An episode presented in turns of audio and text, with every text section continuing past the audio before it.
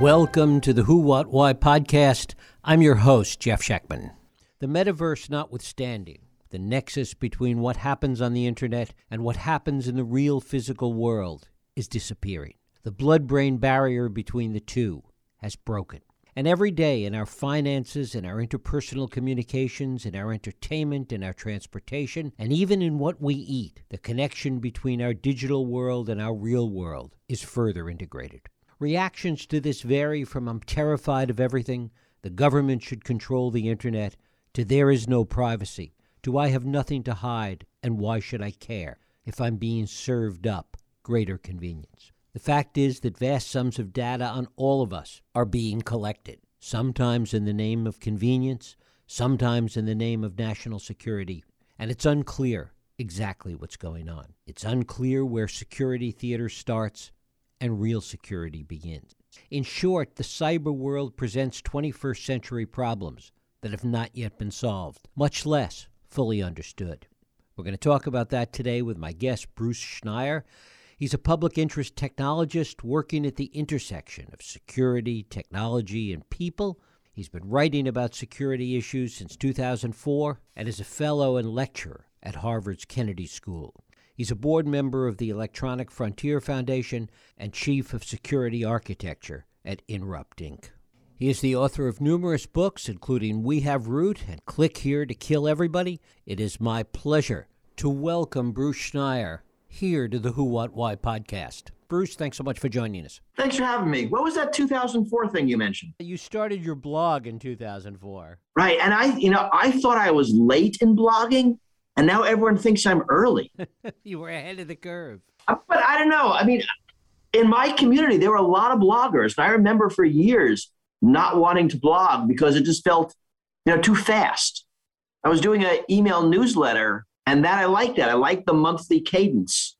But you know, to be part of the conversation, back then you had to be immediate and of course now you got to be real immediate. Well it's so interesting to, to digress for just a second here that newsletters today and substack and all the stuff that goes along with it the imitations are, are, are a throwback to the days of blogging. I, they're, they're, they are back and, and so newsletters were before blogging. I mean i started my newsletter and God, i'm going to look it up. I think 1998 and then it became a blog, and that was to be faster. So newsletters were cool. They were not cool for a long time. And now they're cool again, right? With Substack and other ways that people are actually monetizing their uh, their newsletters, which I which I never did. But it's the classic case of everything old is new again. It just comes around in a just slightly different form. I guess. Yeah. So I started my newsletter in 1998, and my first book was 1993. And right, and the blog was 2004.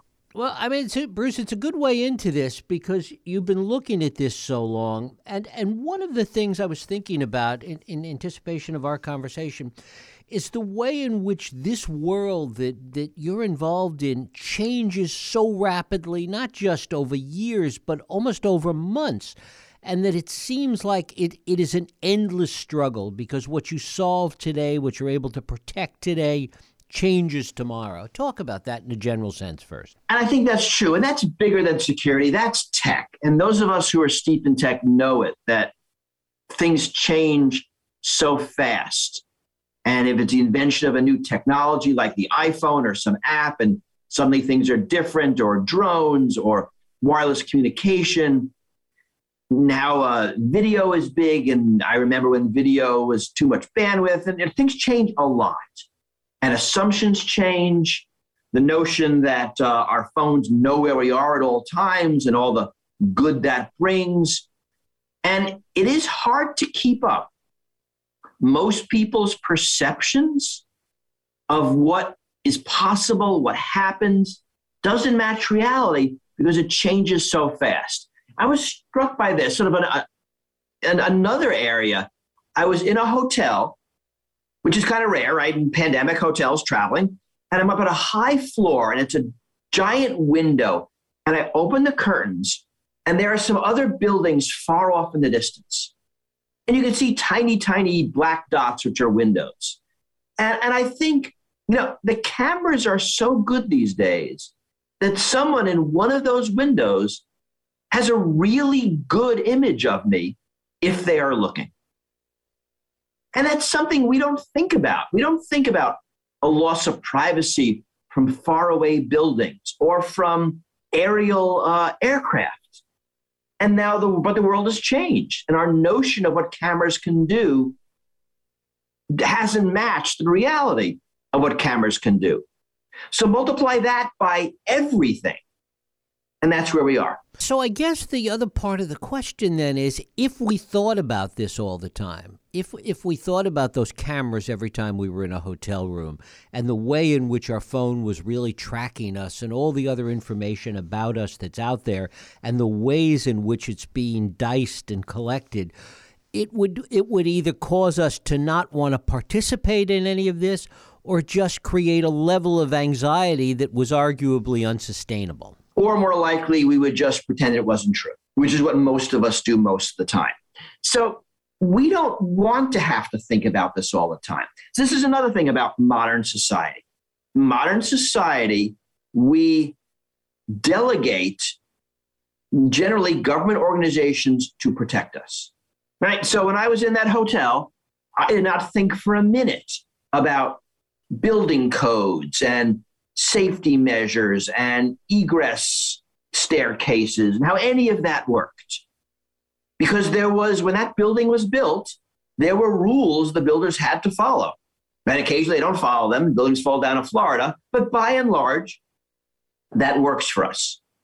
When I got on an airplane, I didn't have to worry about aircraft design or maintenance or crew rest or pilot training or any of that.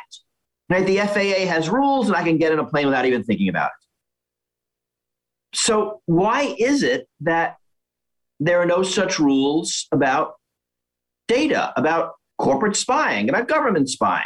Now, we know the answer, right? I mean, you know, corporations basically make the rules. But what we want is a world where government steps in, like they do in every other aspect of society, to protect me so I don't have to learn about it, think about it, be anxious about it, uh, ignore it. it. It's just true. I can walk into a restaurant and I know the food won't kill me. It's kind of neat. Isn't one of the differences, though, the speed, and this brings us back to where we started, the speed at which technology changes and the ability or lack of faith in the ability of government to stay on top of that. Planes haven't changed that dramatically over a 10 year arc or a 20 year arc. I mean, they're fundamentally the same. Keeping planes from crashing into each other by, by the FAA is similar business today than it was 10 years ago. With respect to cybersecurity, that's not true. Yeah, I, the speed matters, and it's a difference in degree. Not it's a difference in kind. I think if we say, well, look, it's too fast, we can't do it, we're just we're just saying, you know, democracy's over, which feels like too extreme a position. I'm not willing to give up on the ability of us as humans to govern ourselves. And you don't have to say, okay, we're now going to build society in the near term financial interest of a bunch of tech billionaires, and that's the only way we can do it. It feels wrong to me. So yeah, there are going to be challenges, and you know we're talking about aircraft, and we know 737 Max, the problems of regulation there, where in fact the FAA delegated regulation to Boeing, which of course regulated in a way that was profitable for them, not that was safe for everybody else, and and we saw the disasters there. So there are a lot of challenges here, but I don't think we as a people can should give up our ability to decide what society should look like. Right? We, we really don't want to run the world for a bunch of oligarchs. That feels bad. I'd rather do it flawed than not do it at all. Is one of the differences and one of the reasons people seem to be less concerned is that it's not necessarily a life or death situation. If you eat tainted food, you could die. If you're in a plane crash, you will die. Um, and we could go on and on with these things. Whereas if you're surveilled, or if that camera is looking at you through that hotel window, or if data is being collected on you that, that you don't know about, there are no immediate consequences. So I think that is a big difference, and that's a reason why it's not a campaign issue, why a lot of people do ignore it, that the effects are not immediately salient, like a plane crashing, a car crashing, you getting food poisoning. Now, that's kind of changing now because computers are moving out of the world of keyboards and screens into our lives. So now computers are in the planes and the cars and the power plants and the appliances and the medical devices. So we're moving into a world where this stuff is life and death, where the way these systems work determine whether your hospital is working or not, or whether the cars stay on the road or not. So that change, I think it, that difference is important. I think you put your finger on why people are willing to let this slide in a way they're not in those other areas. But the Internet of Things changes that because the Internet of Things now affects the world in a direct physical manner in a way your spreadsheet or your Facebook or your Gmail never did. To what extent does it have to also do with people's understanding of, of how the system works and what's really going on? Yeah, I think that's part of it too, right? These are very complex technological systems. And then we, we talked about how people's intuitions of them are, are wrong. But, you know, a lot of that complexity is hidden. Airplanes are super complex too, yet we can describe them in simple terms. So we can sort of think about them in simple terms. Search is complex, yet we kind of understand it in simple terms. I don't know. I, I think that is a difference, but the, the, the, the contours of it aren't obvious. And that's worth thinking about. The other question, of course, is how concerned people should be in this sense of, of understanding what the real dangers are and, and getting mixed messages about that. So I don't know how concerned the people should be. I mean, I want it so people don't have to be concerned at all. Just like you don't have to be concerned about airplane safety. You kind of don't. You just get an airplane you want to fly somewhere. I mean, COVID willing, but you know that that's not an, an airplane issue. I think people right now need to understand this is more than security, the threats of big tech to society. Know, we're seeing some of that. So right now there is a bill going through uh, Congress to try to force Apple and Google to open up their app stores. Right? They are a monopoly. Uh, they have a lot of bad outcomes because they're a monopoly. Monopolies are bad. And this is a law, uh, this bill being actually being fought really hard by Google and Apple for, for good reason. I mean, this is enormous, enormous profit margin for them because monopolies are incredibly profitable for the monopolists to open up the App Store.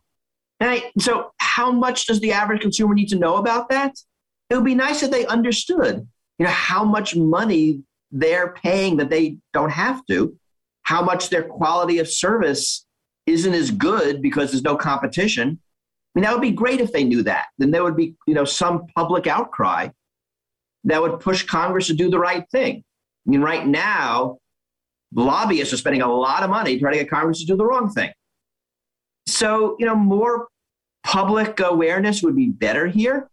And we're seeing that with Facebook. You know, they've been uh, no actual regulation, a lot of hearings, right? That, you know, they're perfectly happy to drop democracy in uh, pursuit of profits. I'm, I'm not convinced we as society should let them do that. How much of the concerns, or what should be the concerns, with respect to security, cybersecurity, all these things that we were touching on a little while ago, how much is there a problem in the way that gets conflated today in the discussion about these corporations and how much money they're making and their monopolistic practices, etc.?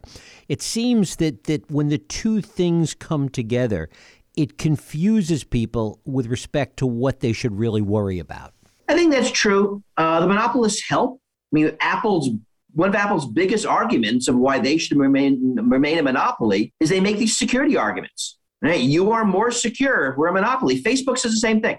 Right? You break us up, you allow competition, it'll be much less secure. Uh, monopolists say this all the freaking time. It's never true, but it's but it's a common refrain. And you're right, it does confuse people it does make it harder to understand the issues. Security permeates everything, but is rarely the central thing that matters. right? Airplane safety is important, but what really matters for airplanes is do they, do they you know, are they going to get where I want to go? Are they, is their schedule good? What's the price of the tickets? How annoying is the airport? Right? You know, so all the things about that that we as consumers pay attention to, we kind of take airline safety and security as a given and an afterthought. And that's true, I think, pretty much everywhere. And I don't think that's bad. I think that's the sign of a mature society, right? That I can not worry about airplane safety because the government's got it, right? They've got it for me. I, I'm free to worry about the things that matter to me. So, same thing with choosing a restaurant or, you know, in a lot of ways, choosing a doctor and buying a pharmaceutical. There's a whole system designed that so I don't have to worry about that. One of the things, though, it seems like we crossed some kind of a threshold many years ago when finance moved into the internet world, when, when our banking and our financial transactions moved online, and the public began to accept that completely. That when that happened, it, it indicated a level of security that was not unlike the safe feeling we have getting on an airplane or going to that restaurant. And largely that works, right? It's a feeling of, of safety, of assurance, of security, I guess is also a good word, that we could just bank online and not think about it. And you're right, we all do it. And Apple Pay was another threshold that you could use your phone for credit card transactions. And I mean, I was a latecomer in this because I am, I do it now. And it is largely safe. Right? I mean, we're not being hoodwinked here. Banking online is fine. Now, there's lots of fraud, but there was fraud before.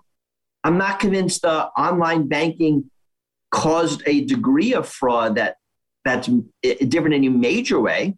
And in a lot of ways, this is a combination of regulation and banks realizing they need to eat the fraud. That in order for people to feel safe, banks just have to make good on fraud even when it's not their fault. And I think that was interesting to watch. Sometimes industries are forced to do that. Credit card company was in the 1970s, Fair Credit Reporting Act. Uh, there are other rules about debit cards. But I think largely in internet banking, the banks realized they're going to save an enormous amount of money by not needing tellers and branches and all of that physicality. But in order for people to do it, they need to feel, feel safe doing it, which means the bank need, banks need to eat fraud. And they do. And as we move that up the food chain to a new level today with cryptocurrency, with the blockchain, etc., talk a little bit about where where you see that going in terms oh, of hopefully of gone, hopefully away. I mean, blockchain cryptocurrency is all. I mean, I mean, it's all complete in the garbage nonsense. It's bad. It's insecure. It's it's it's not decentralized. It's not safe. It, I mean, it's stupid at every level. It's I mean, it's a big deal now, so there's lots of money in it. But I hope where it's going, it, it, people will realize that this is just absolute nonsense, and then it just goes away. That'd be great. Plus, it'd be great for the planet too. Expand on that a little bit, and as to why you think that it that it should go away. What what do you see as the biggest problems with it? I mean, I guess where do you want me to start? I mean, what, what I guess, why is it here? I mean, the problems are everywhere. It, it doesn't work as advertised. It's a complete disaster at every level. But why are we? I mean, here's I can tell it's just a bunch of, you know, white male libertarian crypto bros think it's cool to stick it to the government. And what's its benefit? What about the blockchain? and the sense that, that that's the security apparatus of the future. But it's not a security apparatus. I mean, how many times have you read about people losing millions of dollars? Blockchain is a data structure.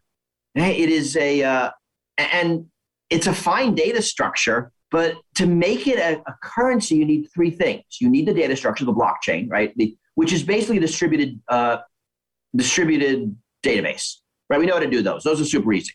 There is the uh, mining system, right? The incentive structure to get people to basically burn the planet to create these coins. And then you need this exchange mechanism. I, it doesn't do anything that normal finance doesn't do. It provides no additional value and it burns up the planet. And you can lose your money. And it's rife with fraud. I mean, it, it, there's nothing of value in it. Why do you think it has caught on the way it does, or at least captured the imagination of? Oh God, libertarian crypto bros, uh-huh.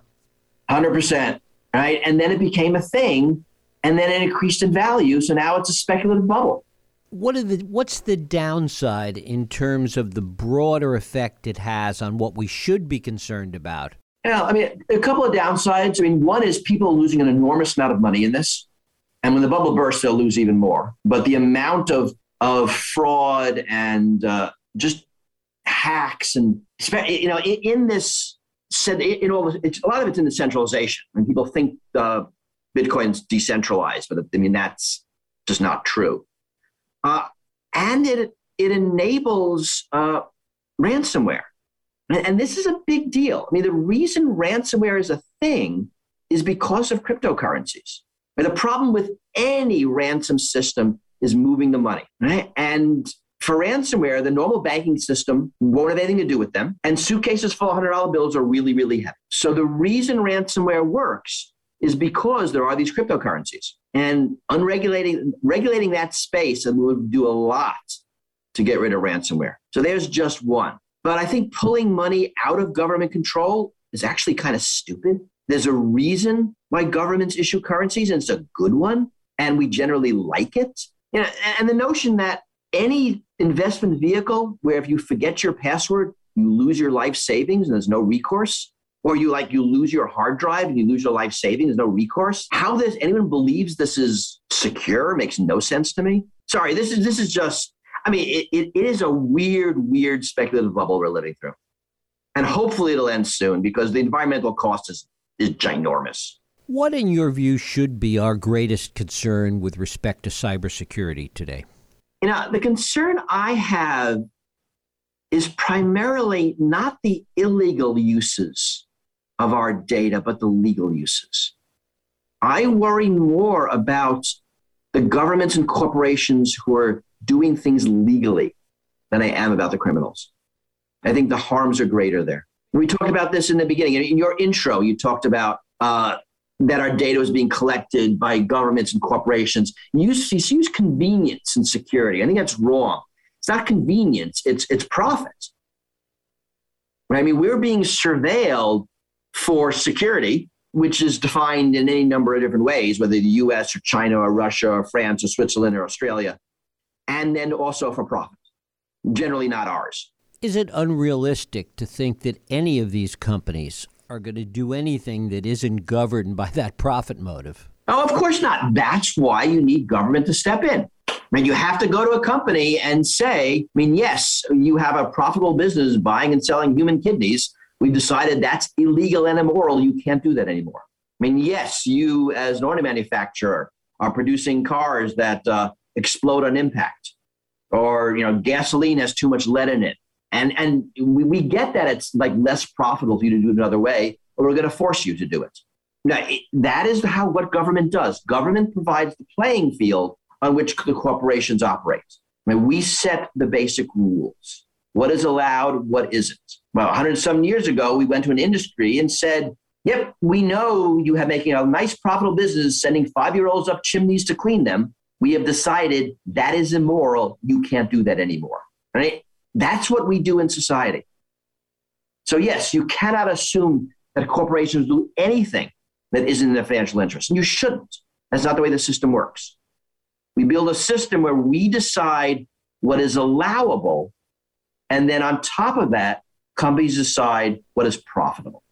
To what extent do you think that legislators, in particular, even more than regulators, but legislatures, have a clear understanding of the issues that we face? You know the answer to that question before you asked it, don't you? They don't, right? And that's why the lobbyists do so well. Yeah, if uh, if this bill to force Google and Apple to open their app store monopolies, the competition passes, it'll be, I think, a miracle. And it won't be and it, it'll mean that the very expensive lobbyists fail to convince the legislators. That's not the way to bet. Is there a problem as you said and you've been looking at these security issues for a long time that it has changed by the way in which like everything else in society it has become so politicized. It has taken the, the, the real focus off what the problems that need to be solved really are. Oddly, I think not. A lot of these issues don't fall on the standard Republican Democratic divide. I mean, I'm thinking again about the Apple Google App Store monopoly, just, just because it's what I'm paying attention to this week. It just came out of the uh, came out of committee, and the voting wasn't along party lines. A lot of these tech issues aren't traditional politics. They're much more uh, power and lobbying. So I don't think that's the big deal here. Weirdly, right? Because everything else is. But here, I mean, you know, big tech's got a lot of people in their pockets, Republicans and Democrats. You know, uh, privacy, security has a lot of uh, proponents, Republicans and Democrats. It doesn't fall cleanly, which I think is an opportunity. Unpack that a little bit. Where do you think the opportunities are? You know, because when something doesn't fall in neat political lines, you just don't have the politics of sports overlay that permeates so much of what we're uh, you know, trying to do in governance. That you actually can have some real debate because the major political divisions aren't in play. I mean, politics of sports has really done a lot of damage. Anytime you can get away from that, I think you're doing well. Right. And finally, Bruce, what keeps you awake at night? What do you worry about the most in this whole arena? You know, I I tend to sleep pretty well. and, I think it's what I said before. I really worry about uh, corporate control of our society, that we are really ceding so much governance to corporations. And it's in weird places, right? The Paris Call is this giant international agreement on uh, stability in cyberspace, how nations should use cyber weapons. Uh, it's something signed by a bunch of countries. US signed it last year, a big deal. A lot of that work was sponsored by corporations. Now, to me, that's worrisome that this is this major international intergovernment treaty, really, that is being managed by corporate interests. I don't like that. I mean, it's like if our nuclear proliferation treaties were run by Northrop Grumman, we would think that would be wrong. And I think similarly, that's wrong here. So back to, to more general, corporate interests are, are steering too much of society right now. And I think that is, is to our detriment. I wonder if that's a pendulum that just historically we know swings from one side to the other, and, and we will over time see a change in this. Oh, I think that's true. I, well, you know, what's different now, I mean, everything swings in the pendulum like that. And I think corporate government balance is one of those things, is the amplitudes are increasing. Right? The amount of damage that can be done when the pendulum goes bad gets worse every time. Right? Climate changes are the, the big example. Right? Corporate control is a freaking disaster for the planet. So, do we get to the point where swinging back and forth becomes dangerous because the amplitude of the pendulum is too great? I don't know the answer to that question, but that is what I think about when I think about the pendulum swing. And, and to that, finally, what's the one thing you would like to see government do that could really make a difference? If you had to pick one thing, I don't well, I have to pick one thing. Right? Get involved, pay attention, stop goofing off. Those are good things. I know. I'm not optimistic either. We're doing our best. Bruce Schneier, I thank you so much for spending time with us here on the Who, What, Why podcast. Thanks for having me. This was fun. Thank you. And thank you for listening and joining us here on the Who, What, Why podcast. I hope you join us next week for another Radio Who, What, Why podcast. I'm Jeff Schechtman. If you like this podcast, please feel free to share and help others find it by rating and reviewing it on iTunes. You can also support this podcast and all the work we do by going to whowhatwhy.org forward slash donate.